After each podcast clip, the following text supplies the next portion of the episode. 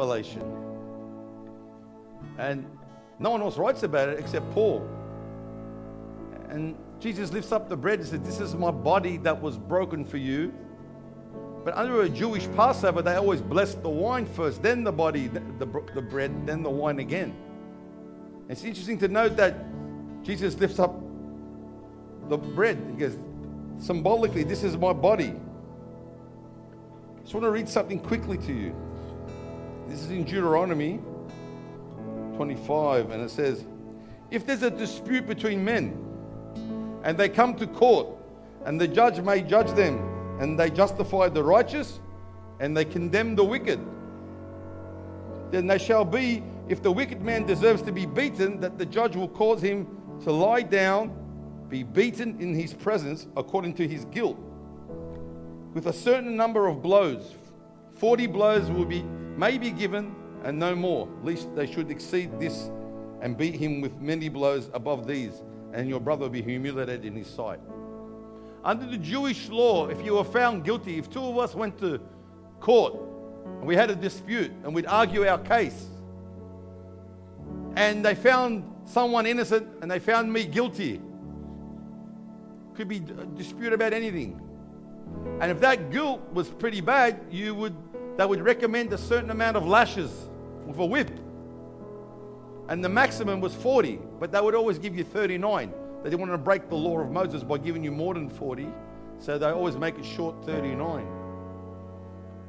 And here it's talking about an unrighteous and a righteous man. But what Jesus lifted up the body, he was righteous. He never committed no crime. He never committed any un- spoke anything unjust. Jesus was sinless. But when he stood in the gap, he lifted up the bread first because he was going to go to the whipping post and take the scourging.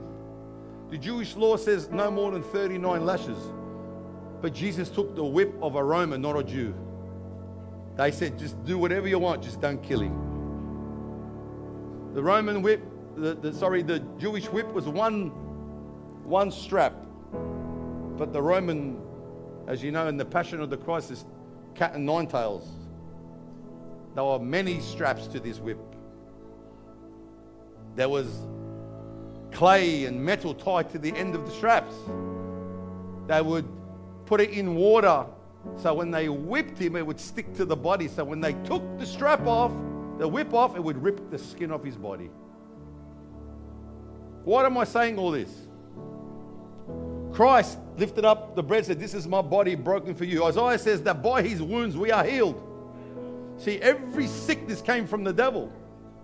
It came from the fall of man. In the curse, there was no sickness till man fell. So, an unrighteous man caused sickness and disease and curse on the land. But guess what? Jesus took his place. Amen.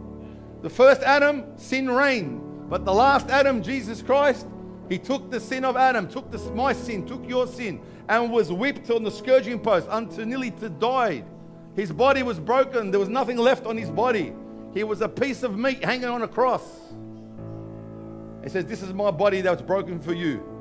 When you partake of the bread, you partake of his body that was broken for the, for the, for the healing of your body, and that an unrighteous sin of ours was taken by a righteous man, Jesus Christ. Amen.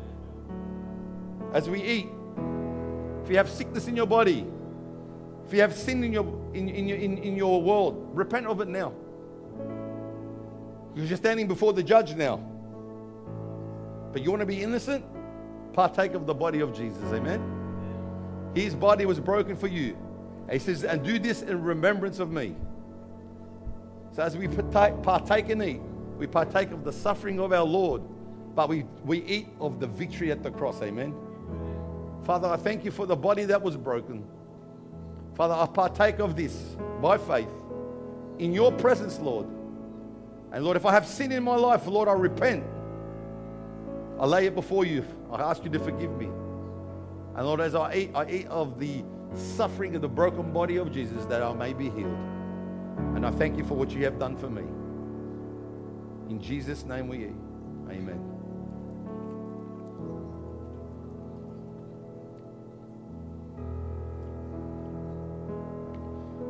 Blood was always used as a covenant in the Old Testament. Whenever they make a covenant, whether it's marriage, whether it's business, whether it was uh, religious, blood had to be shed. That's where we get the word we cut a deal, cut a covenant. We used to cut something to make blood. And Jesus lifts up the wine. He says, This is the blood of the everlasting covenant. Everlasting means it's forever, never to be broken. And he shed his blood that we could have in being in covenant with him. The Bible says life is in the blood. So when he shed his blood on our behalf, that we may be redeemed. Amen. The Bible says that we overcome Satan by the blood of the Lamb and by the word of our testimony. And we don't love our life unto death. The blood washes our sin and he remembers them no more. Hallelujah. His blood and covenant is everlasting to everlasting. So as we drink, we don't just drink of a bit of wine. We are drinking of his mercy for our life. When we drink, we drink of the new life that he gave us. And we drink this until he returns. And we thank him for the blood. Amen. That nothing cries out louder than the blood of Jesus. Again, lift up your hearts. Make sure your heart is right before him and receive the mercy of God. And we drink of the love and the mercy of God for our salvation. We are in covenant with him that can never be broken. And we drink in Jesus' name. Amen. Hallelujah. Hallelujah. We're going to sing one more song.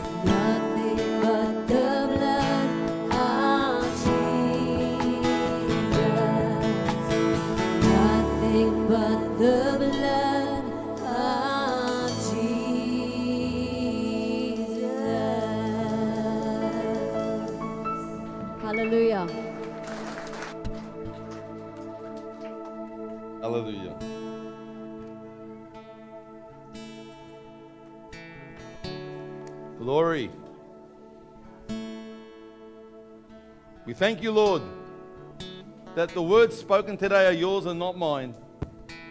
That your spirit is among us. Let your breath breathe upon us today, Lord. I thank you for every person in this room today. They're not here by chance, not here, they're here by divine revelation from your word, Lord. We thank you, Lord, that today we leave different than we came in. Lord, we thank you that we honor you, that Jesus Christ is Lord over our lives. Amen. He's Lord over this meeting, He's Lord over our hearts.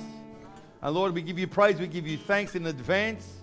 Father, I ask you to bless every person here today. Bless the children as they go upstairs, Lord. We thank you for, for your wonderful grace and mercy.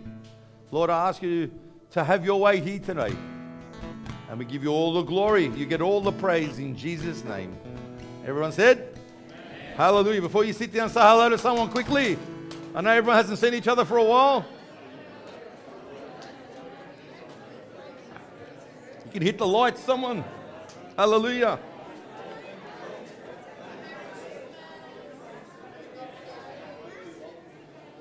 Glory to your name. Good to see a lot of your faces, amen. Hallelujah.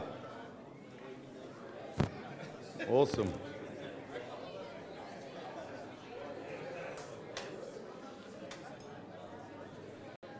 Glory.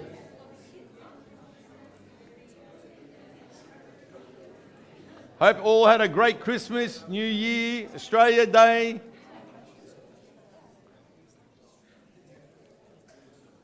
We give God all the glory, amen.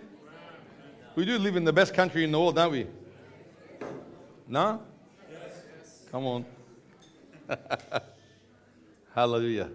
Well, it's awesome to see you guys. I'll get a chance to say hello to everyone. It's been a while. Um, it's an awesome time to be with you again and share the gospel of our Lord. A lot has happened in the last six weeks, hey? Yeah. hey? I know a lot of people had money before Christmas, now everyone's broke. Everyone got presents for their kids and they returned them the next day. I returned all my presents, I gave them to other people. I forgot that the people I gave them to were the ones that gave them to me, so I forgot. I'm joking. I didn't buy anyone a present. Today I want to talk to you. Uh, if you're new here, welcome. If you're old here, welcome. And if you fell over and someone brought you in here, welcome. Um, you can catch us on that. There's a barcode. There's, we're on YouTube. We're on Facebook. We're on everything that I'm not on. But um, honestly, uh, I've got this message in my heart from about three weeks ago, so I better just blurt it out. Is that, is that me? No? Get it right then. I'm joking. Everyone give a round of applause to the worship, to the technicians. Yeah, it's a lot of work goes in behind the scenes, man. We honor you, we bless you, we thank you for what you do. We couldn't do what we do if someone doesn't show up and put chairs out. Um, for those who, I know we weren't together at the time, but I pray that everyone saw the uh, handover of the house in Brazil. Um, it was hard but thanks AJ, man, he hooked that Zoom up and they got us there and we were live stream. I think they had better service than us in the middle of nowhere. but um, they handed over the keys to the lady in the house and they're in the house. Praise God. And, and they, what they did, they blocked the whole street off and had an event in the street and they brought food and clothes and, and they preached the gospel. They helped people out. This was a real poor area. So they made a big event of it. So praise God that, you know, we, not only did we and I'd like to thank you all again for contributing to the house. Not only did they um, get a house to live in, the whole street and neighborhood got blessed. And I saw the love and kindness of Jesus in that street. The little kids got toys and that, so they did an amazing job there. So I want to thank Salt of the Earth and also thank you guys for your contributions. Amen. The gospel's being preached around the world. Amen. And what they showed us too, if you, I don't know if you picked that up, the old shack that they used to live in, they actually kept it. So someone that's got nothing can move into it. Although we wanted them out of there, but someone's got less than what they had. I mean, we went to parts of Brazil where we went past there, but a lot of the times they minister in places where they just grab their kids and say, Can you take them? Because I can't feed them. Give their kids away just to get a better life. So if you're complaining about your life in Australia, stop complaining. Amen? Because no one listens. I said to Justin, How you going? He goes, Oh, not bad. He goes, Mate, it doesn't matter what you, you're going good or not. No one listens if you're going bad. I said, It doesn't matter. No, I do listen, I promise, all right? I'll block his number now. So I want to talk to you today about trusting the authority of Scripture. Amen? So this is not a, a, a Uh, lesson on how to do apologetics, or I'm not going to go down that road because I'm assuming everyone's a believer here. A couple of guys in the back, but I'm joking, I'm stirring them. By the way, I got a present. Thank you for the present. It says, Be careful, or you'll be in my next sermon. Thanks, Weeby, Josh. There was a man in the 1900s by the name of Booker T. Washington. He was an African American man. He was born in the late 1800s, grew up in the time of segregation between blacks and whites. And he became a, a businessman and an entrepreneur and an educator, and he did some amazing things in that time of segregation. He, he um, uh, built up a reputation and helped a lot of the black community and started business and even started a, a, a university in Alabama, which is still there till today. And he ended up being an advisor to a lot of presidents in America back in those days. But he made this statement, which I really liked, that I, when I read it, I went, wow, I like this. And I'd seen that, I don't know a lot about this guy, but I, I did see documentaries about uh, entrepreneurs in those days, in the, in the days of the slaves, where they actually made it and become millionaires and they impacted their community, and he was one of them. But look what he says. He said, A lie doesn't become truth, wrong doesn't become right, evil does not become good just because it's accepted by the majority. Isaiah 5:20 says it this way. Woe to those who call evil good and good evil, who put darkness for light, light for darkness, who put bitter for sweet, and sweet for bitter. Isaiah was a prophet in the Old Testament. God speaks through him. This is the word of the Lord through the prophet Isaiah. We know we were all familiar with Isaiah 53. Speaks about a prophetic word about someone coming, dying, being sacrificed, and rising again. We know that Isaiah 53 speaks about Jesus. Amen. But Isaiah lived, was it 600 years before Christ? Yeah? About six, seven hundred years before Christ. And here he says, Woe to those who call evil good and good evil. What's happening today, people? Things that were just common to man, like a man is a man and a woman is a woman. And that was just pure, you didn't have any science degree to know that. now it's debatable. And I don't want to get political because my wife's looking at me, so I might stand over this way. I'm not talking about Trump at all, mum. But Isaiah back then said, Woe to those. And, and if you read it in context. And today you think, well, what's this got to do with Scripture? If the Bible, as a believer, now I'm going to talk from a perspective, perspective of Christians. If we claim to believe in Jesus, that He's our Lord and Savior, I'm going to speak from that perspective. Because it astounds me when I sit with Christians and you speak to them, and then finally, after you, you go for it, coming to and fro and talk, and things happen in life, They'll come and say, Well, how do we know the Bible's true? Or they say, Do you believe everything the Bible says? Or they say things like, You can't live your life of a book written 2,000 years ago. I hear that all the time. So tonight I'm going to share what the words of Jesus said. So I'm talking from a Christian perspective. If we, you can shake, take that off. If we don't understand the authority of Scripture and we don't stand on the word as its truth. Now, let me clarify something. Someone said to you, he was trying to catch me out. Do you believe the Bible's true? I said, yes. Everything the Bible's true? I said, yes. Everything? I said, yes. I know where he was going with this. So I just answered what he, what he, he thought he had me. Aha! I what? He says, the Bible says, pluck your eye out. Do you pluck your eye out? I said, she's, I was going to say something, but she's here. The Bible says, uh, cut your arm off. Do you cut your arm off? If you sin, if your arm causes you sin, cut it out. If your eye causes a sin, pluck it out. It's better to enter heaven with no eye and no arm and enter heaven than go to hell. Now, who knows that? You don't have to be a scholar to know that my body is not going to go to heaven or hell. My physical body's not getting there, amen? So, what is Jesus trying to say? He's speaking of an allegory. So he tried to get me on that. I said, No, we know according to scripture, it's unlawful to break, to, to, to, to cut yourself and, and bring blood. Because in the pagan traditions, they used to do that. They used to cut themselves. Who remembers the fight between Elijah and the, uh, the priests of Jezebel? Yeah? yeah?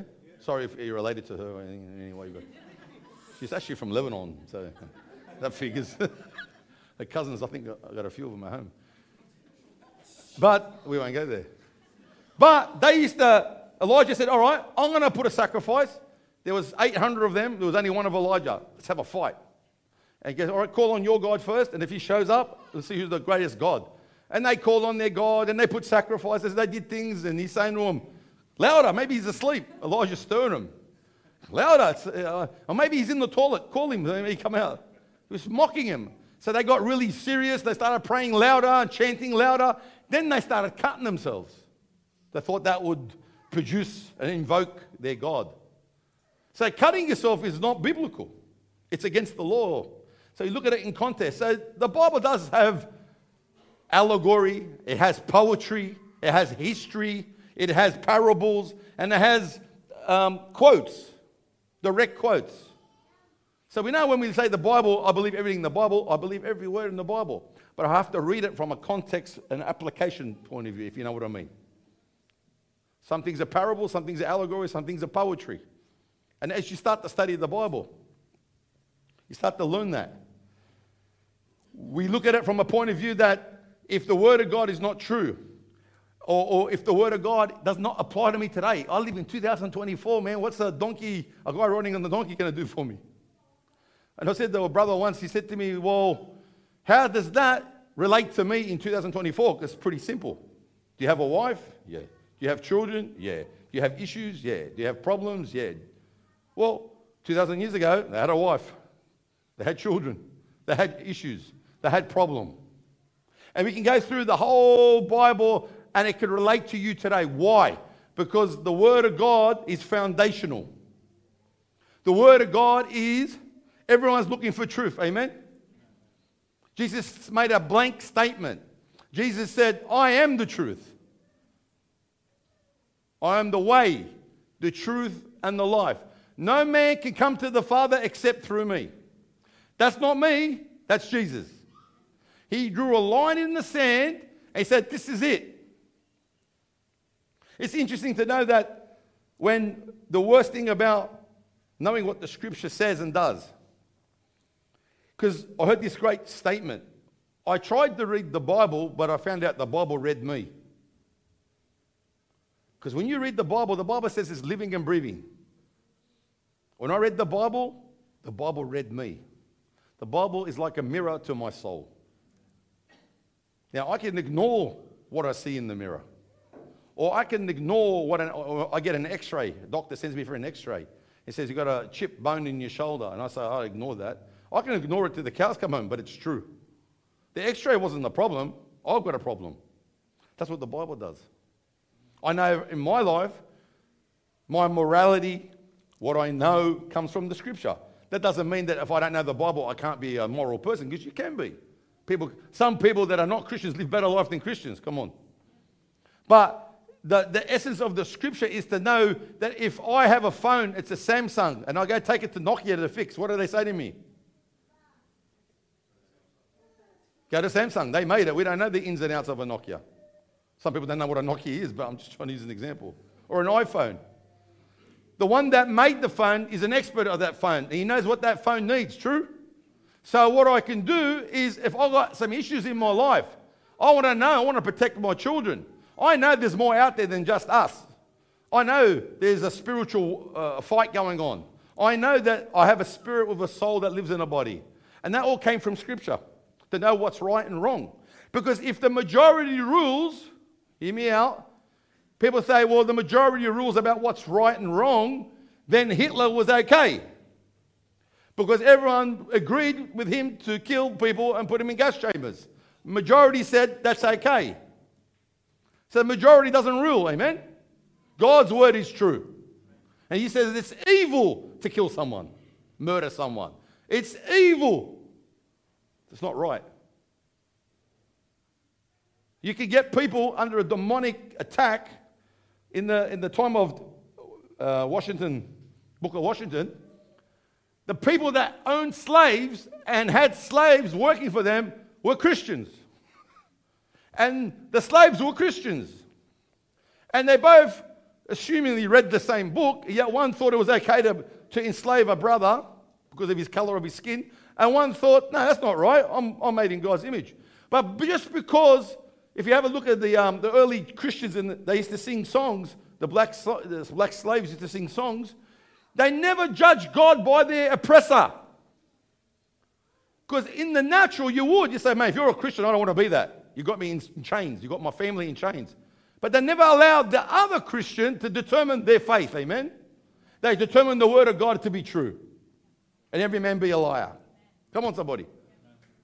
We're going to get serious. Right now in the church, that's the scripture I was trying to remember.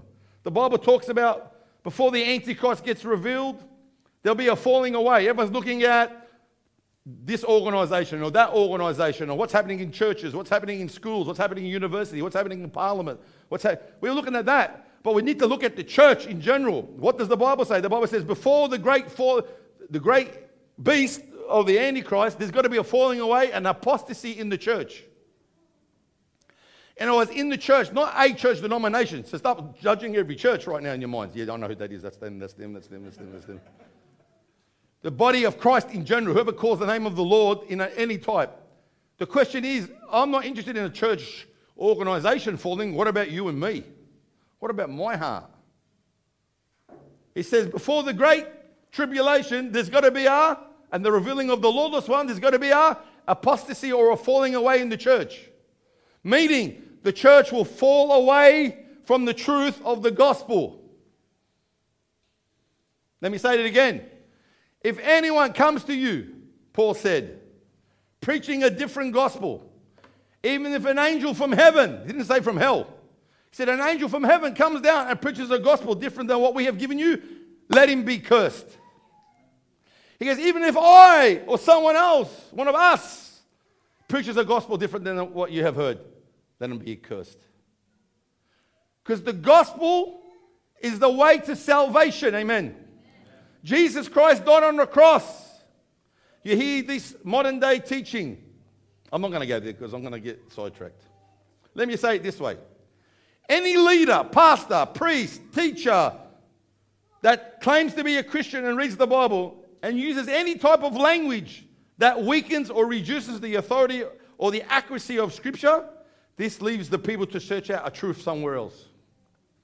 If everything I say to you today, and I don't stand on it, and I give you a leeway, well, that's not really what the Bible says because he spoke to people 2,000 years ago, or, yeah, no, we need to not murder or kill, but you know, you don't have to do this. Guess what I do? I open the door for you to find truth because you need to find truth. Everyone's searching for a truth, amen? Everyone. Everyone is looking to put their faith in something. You need more faith to be an atheist that you believe there's no God. but you still need faith. You still have a faith. Anything that dilutes the scripture. Now, is this stuff in the Bible I don't understand? Absolutely. Is there stuff in the Bible that it's hard to believe? 100%. Is there stuff in the Bible that doesn't make sense? Absolutely. But I never don't trust in my understanding. I trust in the word of God, amen. I can anyone can twist the scripture and make it sound evil. There's a great pastor that I listened to many years ago he had a great revelation on the love of God. The love of God. He did, he did little uh, analogies about the love of God. Great. What he didn't know is the fear of the Lord. And he went from the love of God, he loves you no matter what you do, he can forgive you, repent, to there's no hell. Because the loving God can't send you to hell. And then he went from one side to the other and started sending people to hell. Why? He fell away from truth. So we're going to be careful as believers. It's all right to ask a question what does that really mean? You know, that seems a bit judgmental. That's fine. But the final authority is Scripture, not man. A certain denomination just came out and is blessing certain lifestyles that we should. You cannot bless what God curses. And I can't curse what God blesses. So we need to be very careful in these last days and as believers that we believe in His word. Because the, the problem is this if God's word is not reliable, if I'm standing here and I'm being wishy washy about what I believe, I give you a door out. What are you searching for truth? Now, don't misunderstand me. There's some people here prayed one prayer, never got an answer, and they walked out, never came back. It doesn't work. Well, that's not God. That's not me. That's you. But if God's word is not reliable for now and for all people, then we fall, we fall in the same trap as Adam and Eve. We fall in the trap of did really God say that? Does the Bible really say that? The biggest issue today is mental illness. Depression, anxiety is massive, massive, massive. We used to think in Revelation, it talks about in the last days, people will be on, you know, uh, there's a spirit that hits the earth. And the word is pharmaceutical. The word we get is pharmaceutical in the Greek, which means pharmaceutical. And we automatically go, that's talking about drugs. So we talk about cocaine and ecstasy and LSD and heroin and marijuana. But if you, you look at it deeper, most people are on certain types of antidepressants and different types of medication for diabetes. The world's sick. And he's saying in the last days, everyone will be on some type of medication because it's a spirit. And here it's saying that, well, what does that, what's the word? The word, the word of the Lord says that by his stripes you are healed. But we believe the doctor more than the word of God. Healing is not for today. Then be sick. I often have, uh, someone said to me, Did someone turn the AC off? That's an abomination. Is anyone cold here? Say no. Out. If the word of God, now I'm not condemning anyone who's on any type of medication, don't misunderstand me. But is that God's best for your life? Come on, is that God's best for your life? Come on, it's not God's best for your life. So when I live a certain way, because this is what I believe, or this is what I believe, what's the word say? No, I don't believe in that word. Oh, this is how I want to live. Then you eat the consequences of your lifestyle. It's not God's fault. See, the battle has always been between the seed of the woman and the seed of the serpent. And it began like this Did God really say? Did God really say? You see, I'm afraid that many won't hold on to the truth. They'll believe doctrines of demons. See, from that day in the garden, did God really say that? That the word of God has been attacked, it's been distorted, it's been suppressed. And it doesn't just come from outside, it comes from within the church. those outside claim the scripture is not the word of God, but those inside handle the word not right. They defile it, they abuse it, and then they go by personal experience, not by what he says. Because someone said to me once, we can't have what the Lord uh, wants us to have. The, the disciples, when Jesus ordained them as apostles, he left. Who's heard this statement?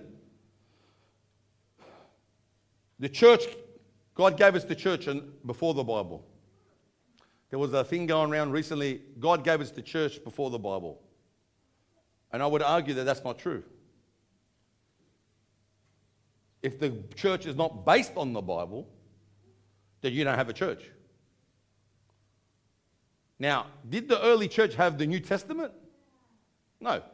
When Peter went and preached, and John went and preached in the early, after Jesus, after Pentecost, and, and Paul came along, they didn't have a book of Romans and a book of Ephesians and a book of this and a book of that. They didn't have any of that. They had the Holy Spirit. True? But they didn't need a word, did they? You would think that they didn't need a word. But I want to show you something. It's very interesting.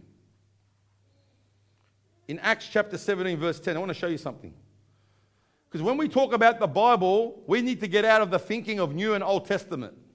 The Bible is the Word of God, the Scripture. Jesus never looked at the Old Testament as the Old Testament, He looked at it as God's Word. Imagine if Jesus said, I can't use the Old, Old Testament. Then everything he said against the devil in the de- desert was from the Old Testament. Turn these stones into bread, Deuteronomy. Jump off the Temple Mount, he says, Deuteronomy, he quoted. Worship me, I'll give you all the kingdoms, Deuteronomy. See, Jesus came to fulfill the law of the Old Testament. But the Old Testament scripture is just as valid today as the New Testament scripture. I want to show you something here. Acts chapter. Now, I'm talking to believers now. So I need you to leave here today knowing that you have confidence in the Word of God. That doesn't mean you're going to understand it all. But you're going to understand that the Spirit of God's going to come upon you. He's going to strengthen you. He's going to teach you. And He's going to guide you into all new things. Amen? Because there's two, there's two kingdoms going on here the kingdom of darkness and the kingdom of light. We want to be in the kingdom of light. Amen? We want to walk in the light as He is in the light. This is Paul preaching the gospel in, um, with Paul and Silas preaching in, in the book of Acts. Then the brethren immediately sent Paul and Silas away by night to Berea. When they arrived there, they went into the synagogue of the Jews. These were more, more fair minded than those in Thessalonica. And in that day, they received the word with all readiness and searched the scriptures daily to find out whether these things were so. Stop. Paul's preaching in his day in a synagogue in the, in the Bereans area, in the Bereans city. And it says here, they were fair minded. So they were Jews and they were fair minded. So they said, okay, let's, let's hear what you've got to say. Other Jews would not listen to a word they're saying. And it says here that they received the word with readiness or gladness and they searched what? What scripture? There was no New Testament. If I had a mic, I'd drop it. if I drop this, it'll break. They searched the scriptures daily to find out, daily, to find out whether these things were so. Next verse. Therefore, many of them believed, and also not a few of the, the Greeks, prominent women as well as men. They searched the scripture daily. Everything Paul said, I'm going to go check this out. Paul said, What did they check out? There was no New Testament. They were checking the Old Testament. Did it rely on what he's saying? Because Paul, I don't know what he said to him, but he would have said Jesus Christ and him crucified. We know that much. We said Jesus was the Lamb of God who takes away. We know that much. We know what Paul taught. And they would have went through the scriptures, through Deuteronomy, through you know, Psalm 22, Isaiah 53. Went, Man, this guy's fair dinkum. You know, Joel, the Holy Spirit fell on. He went through. He goes, You know what? We believe. Hallelujah. They used New Testament. They would have used Old Testament scripture. Is the scripture still valid? Absolutely. To have this lie that because the disciples had a special power and they got baptized in the Holy Spirit and they went out preaching, and when they all died, they tell you everything died with them. The gifts of the Spirit died with them, healing died with them, revelation died with them, um, apostolic anointing died with him. Uh, all these things died with them. But I want to ask you a question. Jesus comes and it's been between the time of Adam to the time of Jesus, it was 4,000 years. No one knows, so I'm right. so, for 4,000 years, God spoke to Noah, made a covenant with Noah. Then spoke to Abraham, made a covenant with Abraham. Then spoke to Moses, made a covenant with Moses. Then spoke to David. And all along the way, he's pointing to a Messiah coming one day to redeem him. Everyone pointed to a Messiah coming. And he finally comes. And he comes with the gifts of the Spirit and the revelation of the Word and the anointing of the Holy Spirit and freedom from slavery and freedom from sickness and, and, and, and, and the gifts of the Spirit and, and the power of the Holy Spirit speaking in tongues and all that. And then when they died after 80 years or so, he took the gifts home with him. Do you believe that? Then why bring him in first place? If I'm a CEO of a company, and I tell my board of directors, is that how it works? Anyway, I'm the boss. And I tell the people in my company, this is what I want. This is the mission statement. Jesus said, The Spirit of the Lord is upon me, and He's anointed me to preach the good news. The first thing we got to do is tell people the good news. And some people open their mouth and there's not much good news coming out of your mouths. The good news, the gospel means good news. We're all sitting here because of the good news. Amen. Hallelujah. He said, the, the Spirit of the Lord is upon me and He's anointed me, which means He's been baptized in the anointing of power to what? Preach the gospel, the good news, to bring sight to the blind, to heal the brokenhearted. Probably got all back to front. Read the scripture. To heal the sick, raise the dead, and to to declare the favorable year of the Lord. That's in Isaiah as well, believe it or not. Now he comes, that's the mission statement. And he declares it to his disciples. So he's the boss, he tells it to his to his board of directors, and they go and, and go in and they start doing what he wants them to do. But then all of a sudden, they change the rules because it doesn't fit into our model anymore. Or our church doesn't believe in that because someone had a revelation. Or, you know what, that's offending everyone over here, so let's not go down that road. Or, you know, we don't believe in that anymore because I did pray once for healing. I never got healed, so healing doesn't work. And we start basing the scripture on our personal experience than in the truth of the authority of the word. I've never seen it, it must not happen. I've never seen you have a brain, but you obviously got one. The evidence is there. What I'm trying to get to you today is that don't let the world, the voice of the world, and the voice of the enemy, and the voice of your past, and the voice of your future, and the voice of your wife, and I'll stop, the voice of your husband, all right, I level it out every time, tell you that this is not true.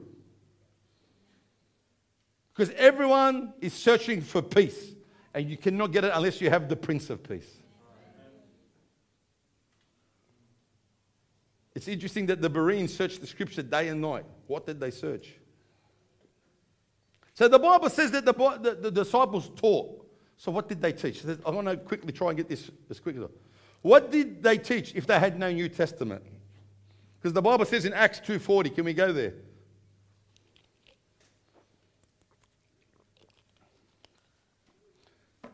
It says, and with many other words, they testified and exhorted them, saying, Be saved from this perverse generation.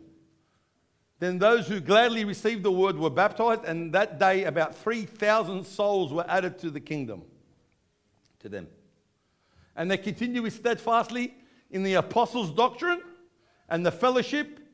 So, apostles, they, put, they taught the apostles' doctrine, they had fellowship, like we're doing now, and breaking of bread, which we just did earlier, and in prayers.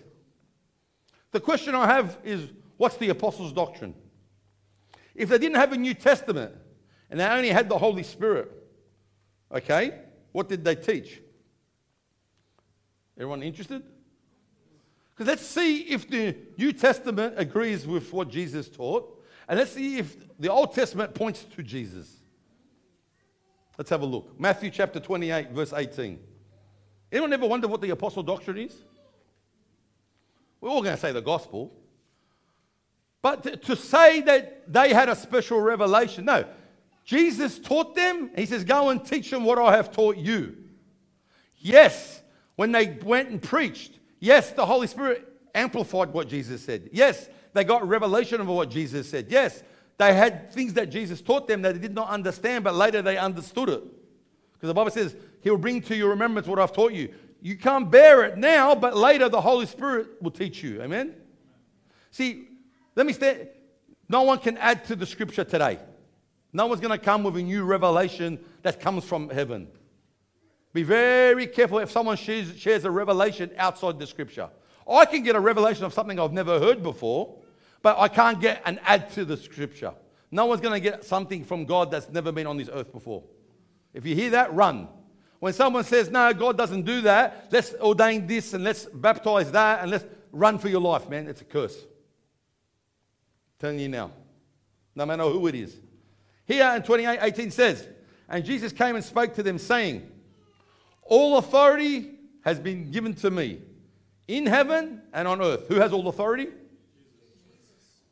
Go therefore and make disciples of all nations, baptizing them in what? Teaching them to observe all things that I have commanded you. Stop right there. What did he say to do? We know the gospel is go make disciples, baptizing them in the name of the Father and Son and the Holy Spirit, teaching them to observe everything that I have commanded you. Their job was to go and teach and make disciples everything Jesus taught them. Are you with me? You look like you're asleep. And then he says, Lo, I am with you always, even to the end of the age. Let's look at this closely. The apostles' doctrine was to teach what Jesus taught them. There's a teaching going around the church at the moment. Sorry to tell you to knock you off your perch. Some of your favorite preachers are lying to you. What Jesus taught before the cross is applicable to us after the cross. Just because Jesus says something before the cross and now we come under a new covenant, it doesn't wipe away what Jesus taught before the cross. You might say, Well, I don't believe that. Yes, you do. People believe in things like Oh, Jesus said, the, um, for example, for example, for example, for example, for example, when Jesus taught, people say that he taught things as a Jew. So he was a man under the law and he taught from a Jewish perspective. But now, Paul has a greater revelation than Jesus because he teaches on grace. Who's heard that? Okay. The words of Jesus are valid today. Paul, Peter, James, Jude never contradicted Jesus. I heard a preacher say once the Beatitude is a legalistic teaching that we don't come under because we're under grace. From a very prominent preacher. The Beatitude is a legalistic, self righteous teaching. It doesn't apply to us, it applies to the Jews. Uh-uh. Do not pass go, do not collect $200. Because if you say that what Jesus taught before, remember that one that says, if you don't forgive, my heavenly Father won't forgive you? That's a very common one. Well, Jesus said, if you don't forgive, my heavenly Father won't forgive you. But then we get saved, and then we say we've been forgiven, which is true. We're washed with the blood of Jesus, which is true. And now I have offense against my brother. I don't have to forgive him because Jesus already forgave me. So that means he'll forgive me. Uh-uh. Wrong answer. You are forgiven. Think of it this way why does he expect you to forgive? Because you've been forgiven. He who has received much loves much. Remember the woman that's washing his feet with her tears and her hair? And the Pharisees looked at him, and even the disciples said, Whoa. Because under that culture, a woman shouldn't go up to a man, especially a rabbi, especially this woman, this unclean woman. He says, Well, hey, if he was really from God, he would know what manner of woman she is. Jesus looked at him and says, He who has been forgiven much loves much. You know what? You have tasted of the heavenly good. You have been forgiven. You have been set free. How not set someone else free? You sit now with your grumpy, offended, miserable, sour face, sucking on lemons, walking around like you, and don't understand that Jesus set you free. You mustn't be free. That's why you can't forgive. You know what he was saying that he can't forgive you? It doesn't say it won't forgive you, he just can't. You know why? because the unforgiveness you're holding is blocking his forgiveness. I gotta set them free.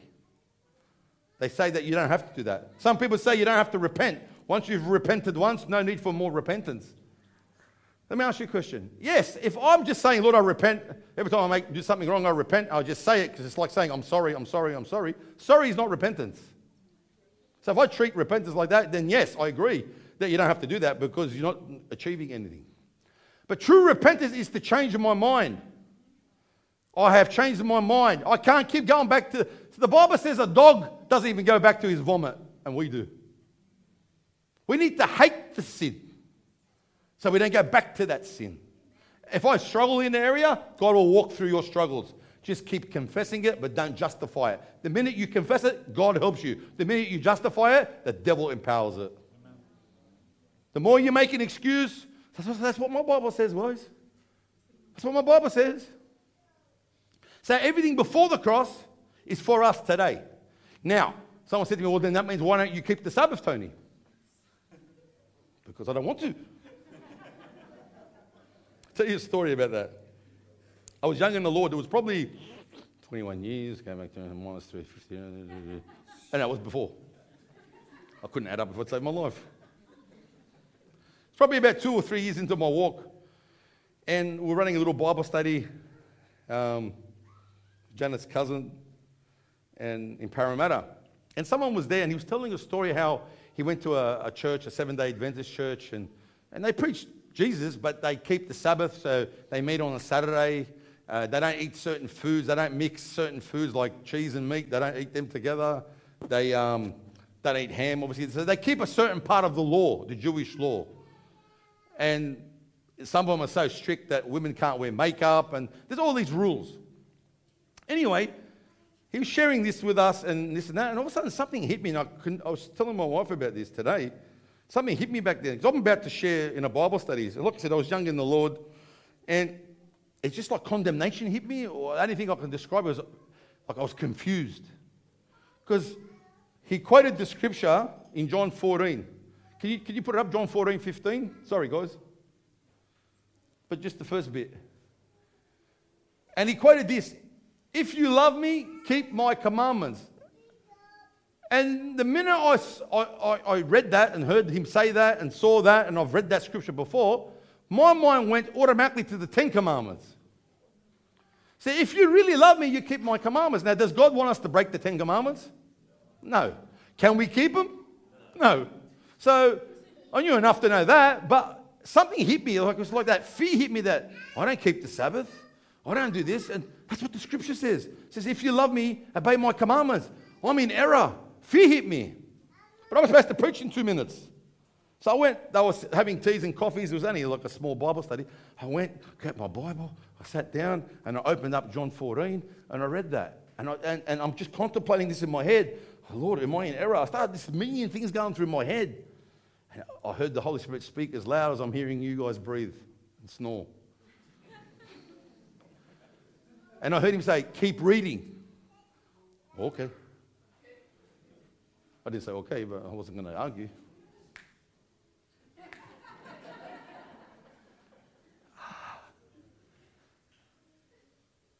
He says, If you love me, obey my commandments. My mind went to the law. But look what the next verse says.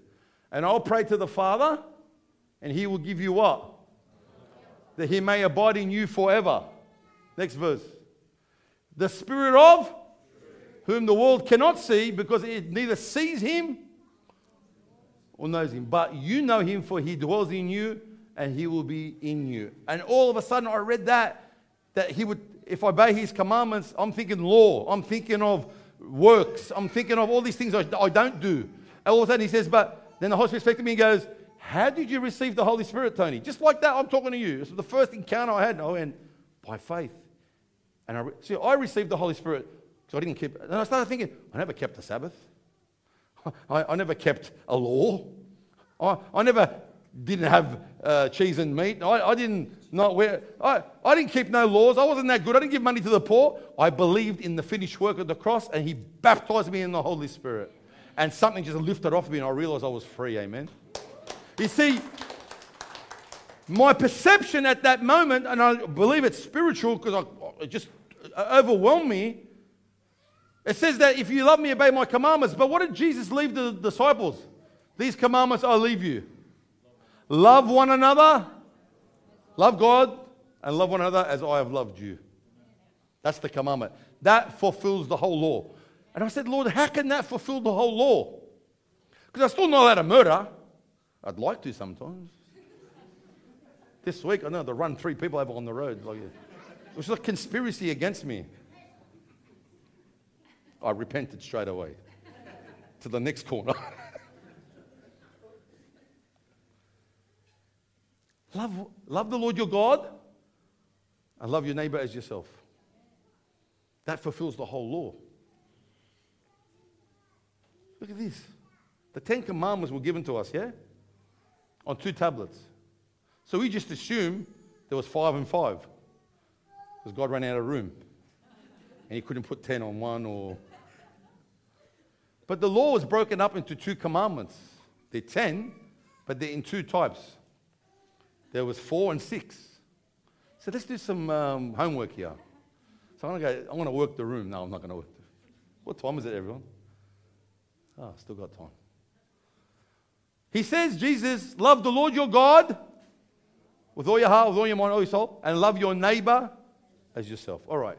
First commandment, who knows it? Nobody.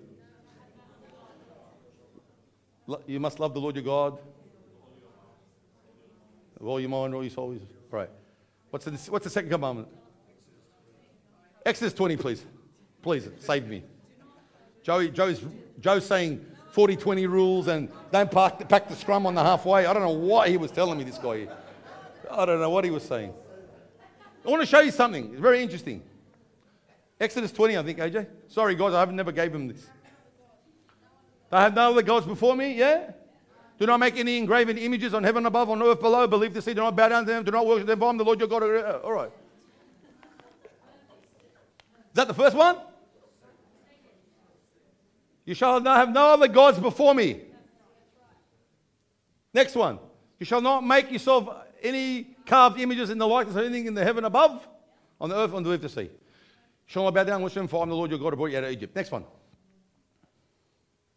You shall not make the Lord's name, take the Lord's name in vain. That's three. Yeah?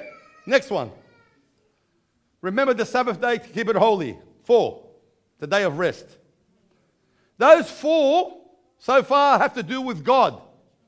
Loving the Lord your God with all your heart, with all your mind, with all your soul. Holy Spirit. But Jesus said, Love the Lord your God with all your heart and love your neighbor as yourself. True? So, commandment number one deals with the first four. The commandment number two deals with this go. Love your neighbor as yourself. What's the next one?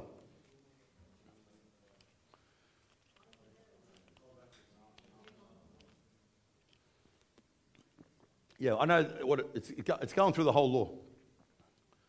Keep going. It's a long one, eh? Keep going. All right. So, commandment number five honor your mother and father. Today, they teach you to dishonor your mother and father. They teach you that you don't have to listen to your mother and father. Today, they teach you if you want to have this and that, you don't need to tell your parents, and we'll teach you in drag about what we want to teach you. The Bible is not good to put in schools because you're pushing your agenda on someone, but you can put a person in a drag and a dress and teach your kids to pervert them. Okay, that's, that's loving your neighbor. Your father and mother is your neighbor. Next one. You should not murder. Does that have to do with someone? I Hope so. Next one. Does that have to do with someone? That's three. Does that have to do with someone? Don't steal off you. Next one. Do not bear false witness. Don't talk about your neighbor and slander him and make false accusation against him. Next one. Don't cover your neighbor's house, wife, donkey, car, iPhone. Is there any more? That's it. First four have to do with God. Love God with all your heart and love you with all your heart, with all your mind, with all your soul. And the next six have to do with your neighbor. And when Jesus stood there, he says, before the cross, everyone, love God and love your neighbor, and you fulfill the whole law. Does that make sense? Old Testament. But we're not under the law in the sense that we cannot obtain righteousness through the law. If you're going to come to God and say, God, I haven't done what He's done, and okay, okay, I'll just get my law out. Have you done this, this, this, this? Yeah, you're guilty of all of them. So I'm not coming to God with my own righteousness based on the Ten Commandments. The Bible says, because of my flesh, the law was no avail. The law brought a curse. Why? It just aroused sin in my life. The law is holy, people, but I can't keep it unto righteousness. I can't go to God one day and say, Well, I haven't murdered. Okay, have you stolen? Uh, have you lied? Uh, have you looked at it? We've broken them all, people. But in, in Christ Jesus, when he went to the cross, he fulfilled it. He was the only one that could keep them. And he died in a punishment for you and me that we can rise with him. He changes my nature into his nature. Now, no longer under law, I'm under his grace. Does that mean I, I, can do what I want? No. It means now I have the Holy Spirit. That's why he says, don't sin because I'm going to give you the Holy Spirit to help you. I'm going to give you my word to help you. So we have no excuses. Because the Holy Spirit is with us. He guides us into what? All truth. Hallelujah. He says, if you really love me, obey my commandments. When you understand it like that, Psalm 12, 6 says this The words of the Lord are pure words like silver tried in a furnace on earth, purified seven times. He's saying that the word of the Lord has been tested. When you purify silver and gold, you put it in a furnace. They put it in seven times to burn all the, imp- all the uh, impurities and out of it. And they all come to the top. So the, the silver and the gold is perfect. And the Lord says his word has been tried seven times. Jesus is what? Word of God that became flesh.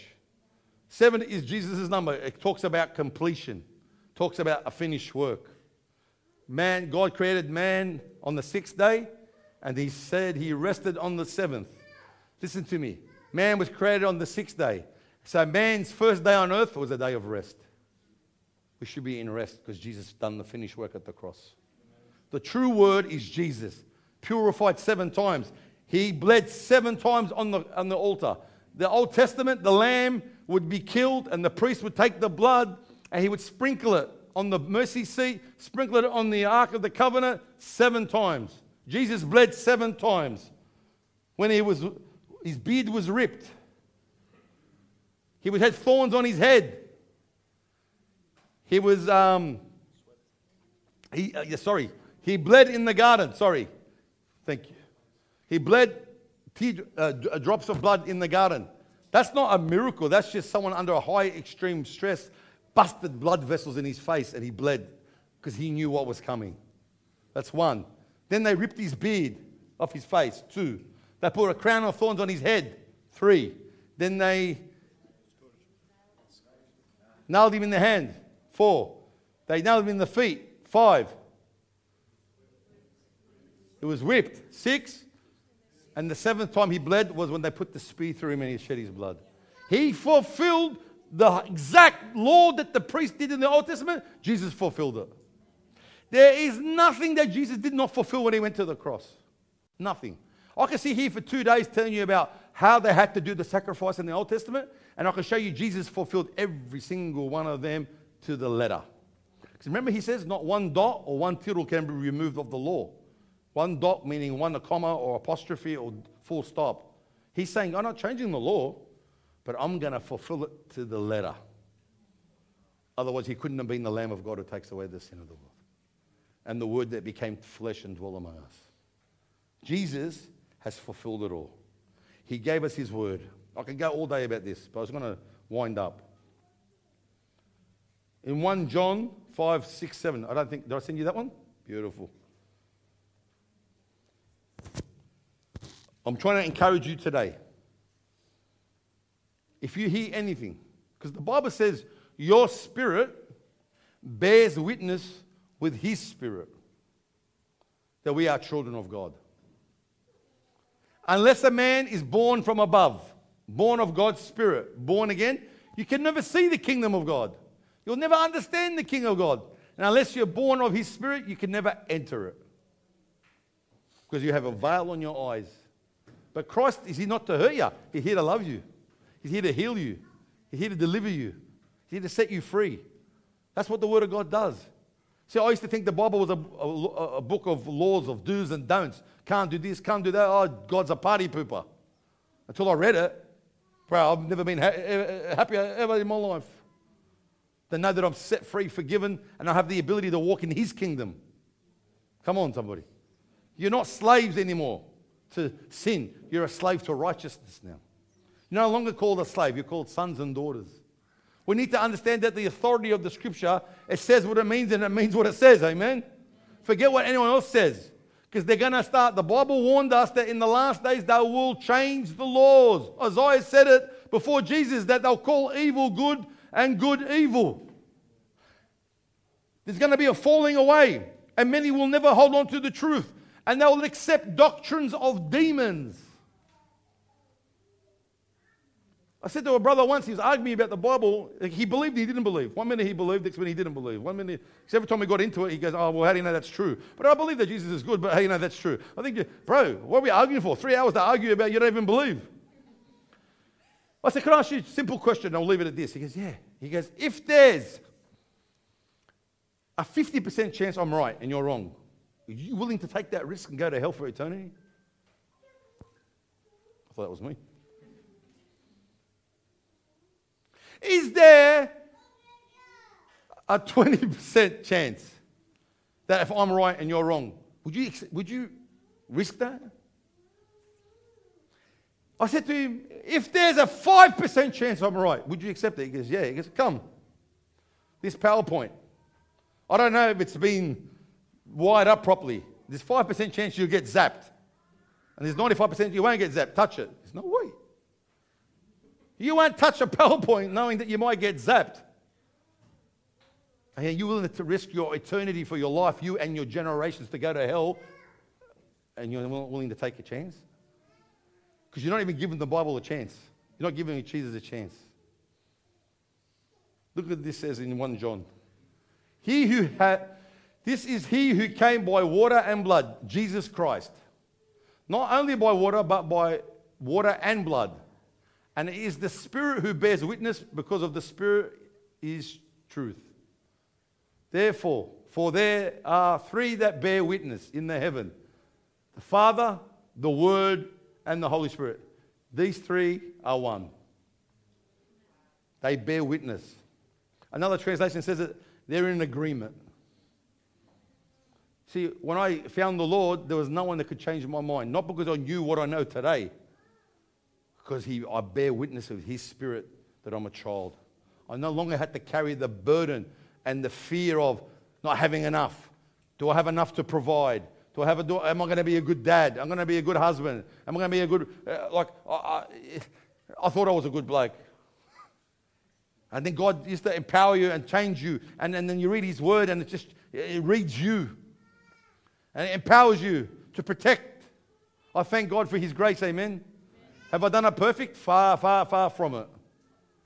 But I, am I on the road to it? Absolutely. That the Spirit bears witness. What does that mean?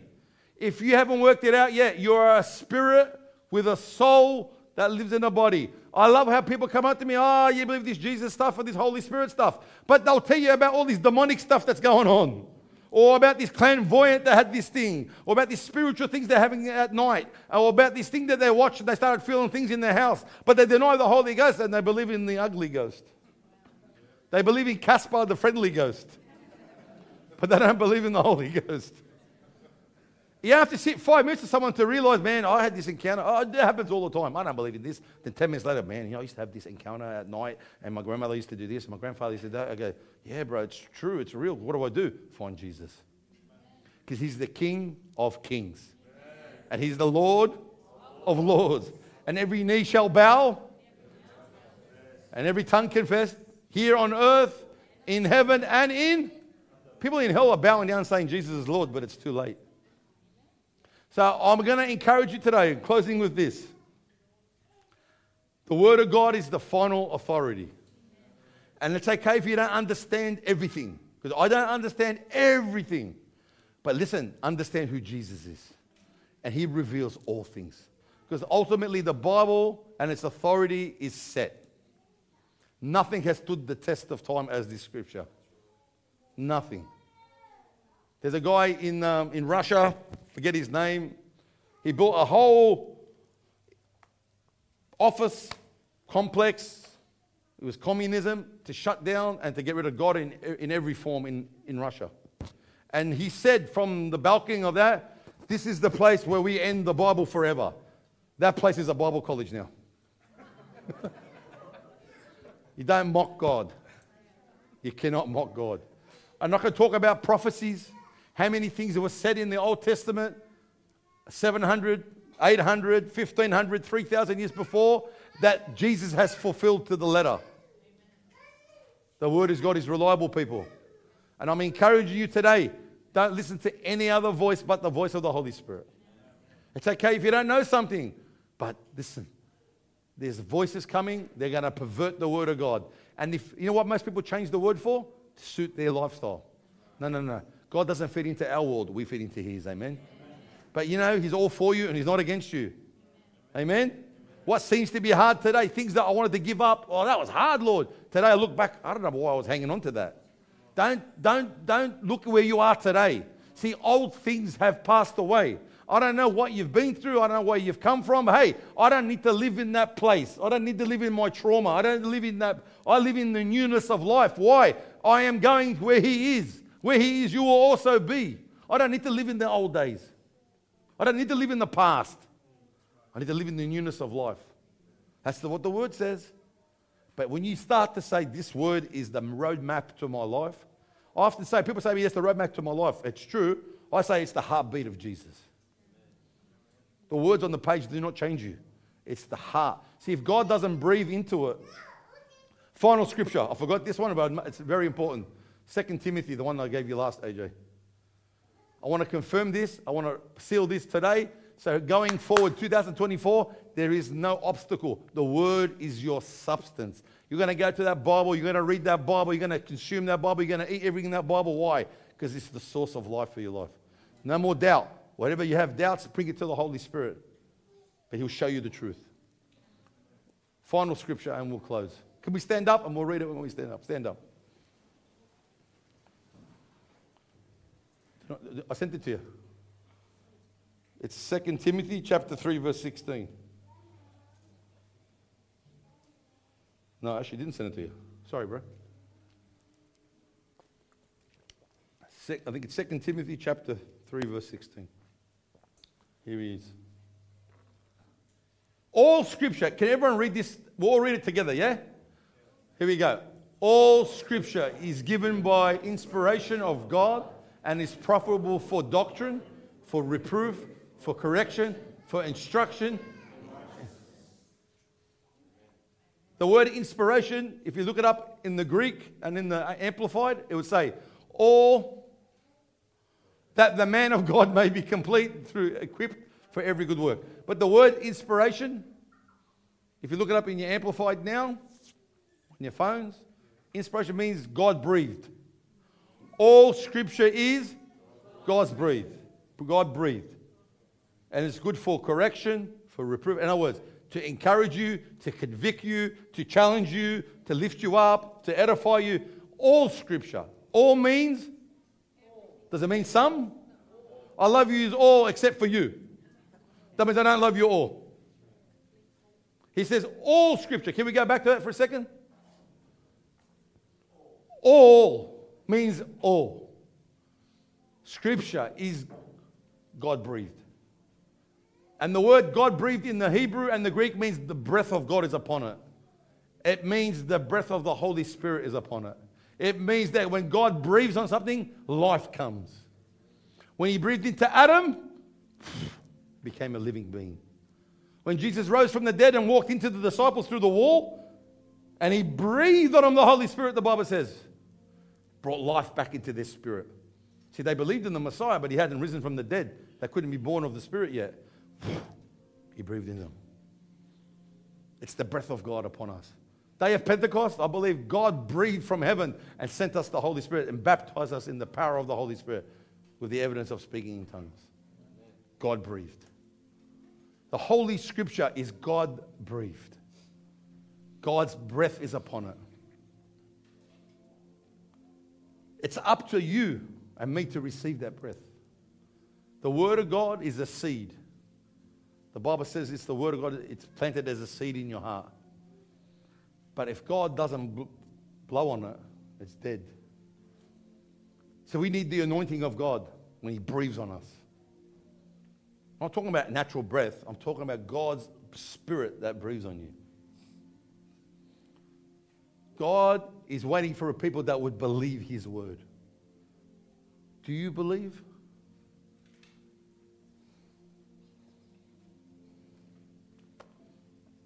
Or do you compromise? Do you believe or do you believe but?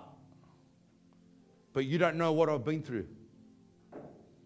But God's breath upon your life will change your mind. His breath, His spirit will change your heart. What you're striving to do in the natural, God can do it in like that in the spirit. Come on, somebody. See, you're hanging on to something that God wants you to let go of. The Bible says to be continually filled with His Spirit. I said, Lord, do we leak? What do we have to be? I got filled once, I'm filled. But that terminology speaks of a boat with a sail. And when the wind keeps blowing, what does it do? It keeps filling the sail and it takes the boat or the yacht somewhere. You can have a sail up and there'd be no wind. You'd be just floating. And most of us might be just floating Maybe your Christian walk is just a floater. Look, I'm, I love Jesus, yeah, and I'm not sure about all this, but you know, I want to make that step, but I'm scared. Or, but you know what? Put your sail up and trust Him. Let Him blow His wind upon you. It's pretty simple. What's the alternative? I say to people, what's the alternative? I'm not talking about religion, and I'm not talking about legalism, and I'm not talking about religious nutcases. I'm talking about the spirit of faith in Christ Jesus. What have you got to lose? Well, the alternative is what you're seeing in the world today. And I know people that are even Christians are going crazy about what's happening in the world. You need the Spirit of God to fight your battle. Come on. You, while you try and hang on to things yourself and do things in your own strength, guess what he does? You tie his hands. See, I'm anchored in the love of God. Love God and love your neighbor. I can only do that because I'm first being loved. I'm being forgiven. I've been set free. And God will keep speaking and blowing on you because He loves an obedient heart.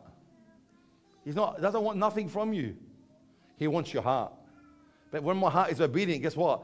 When I'm obedient to His word, guess what? My sail opens up and God's breath blows. That's what Paul meant. Be continually filled with the Holy Spirit. See, the, the secret is this the Holy Spirit will take you where He wants to take you. You don't take Him where you want to go. We don't control the Holy Spirit. He leads us and He guides us into all truth. And the question is, how much of Him do you want? Because when you have tasted of the heavenly good, you'll never depart. Amen. How can you? This world's got nothing to offer. Trust me. I don't care. I've been around long enough. More money I make doesn't make me happier. The more things I buy doesn't make me happier. The more places I go doesn't make me happier. They're nice, but does it make you any happier? Knowing Jesus as Lord and Savior makes you. Knowing His Spirit upon your children makes you happier. See, God's ready to blow His wind upon His church, but the ones that are faithful and true. So we're not better than any other church. Get your eyes off every other church. We don't judge any other church because when you start judging God's bride, that's for Him to judge, not for you. Don't, get, um, don't come under judgment with you. We keep our eyes on Jesus. Because when he said to the seven churches, he had something against some were better than others in other ways. But guess what he said? He had something against every one of them. Come on. Let's look at us. Look ourselves in the mirror. And let's be faithful to what the call of God's done for us. We have to be faithful to what God's given us. And if you're struggling in the area, maybe you haven't been faithful. But you know what? It's easy is get back on your bike, get back on that track, get back on that road, and just keep on walking. He loves you. And this message today isn't to, to condemn you, to rebuke you. We've had six weeks off. Many might have struggled in that six weeks and there's no fellowship. You have to ask yourself a question why did I struggle? Now, don't get me wrong, we all want to be together. That's, that's just normal. But if you struggled with your walk or you don't have that and you struggle to get into his presence, you have to ask yourself a question Is my sail up? Do I believe what his word says? The disciples asked Jesus a question What are the works we must do to gain heaven, to do a, the work of eternally? You know what he said? Believe in me. Believe in me. So, Father, I thank you for tonight. Your word is true. Let every man be a liar and God be true. His word is powerful and it's a double edged sword. And Lord, we ask you to protect our ears. We're not of this world. And we lay down our life before you, Father. We thank you for your wonderful grace and mercy. I thank you, Lord, that every desire in my heart is from you, that we lay it at the altar, that you would bless it and breathe on it. You breathe your life upon us. We thank you for your word because you are the word that became flesh. You are the true word of God manifested to us and you spoke into our life. I thank you, Father. 2024 is a new day, a new era for your spirit. Thank you, Lord, that we grow in wisdom and stature before man and God. That we can grow in the knowledge of who you are Jesus Christ, the one that God sent to redeem us, and we thank you for that. And we give you praise, we give you thanks, Father. If you do not know Jesus as your Lord and Savior, and you haven't bowed your knee before Him, today is the day of your salvation. Don't go anywhere without Him. And He changed your heart from generation to generation. It stops today. The devil is a liar, but every word that comes out of the mouth of God is true. And we thank you for your spirit today, Lord. We honor you, we worship you, and we give you all the glory. We thank you, Father, that we are humbled before you with a broken and contrite heart. That you are the one that loves our soul. Lord, we're not hopping from place to place, but we're hopping away from the enemy and we're bowing before the lordship, lordship of Jesus. Things that have had us struggled and had us entangled. Lord, we ask you to cut them off us in Jesus' name. Teach us to walk in your ways.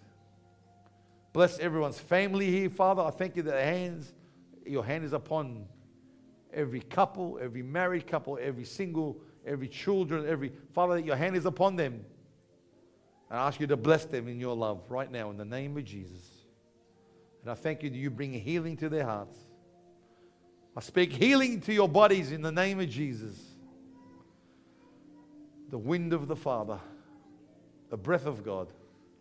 Father, you bring reconciliation. You bring us hearts of reconciliation to be reconciled to one another. Father, that if we have anything against anyone, that we forgive them and put it at the feet of the cross. Father, if we need to repent of something, that we repent and we put it at the feet of the cross. And we invoke the blood of Jesus to wash us. And I thank you for your love, Father. Your mercy is new every morning. I thank you, Father, people that are struggling, who are standing firm in their faith and they're getting attacked, Father. I ask you to protect them, that no weapon formed against them shall prosper. And every tongue that is raised against them, we condemn. For they are the heritage of the Lord. For those, Father, that are making decisions of their future, Father, that you would guide them in those decisions.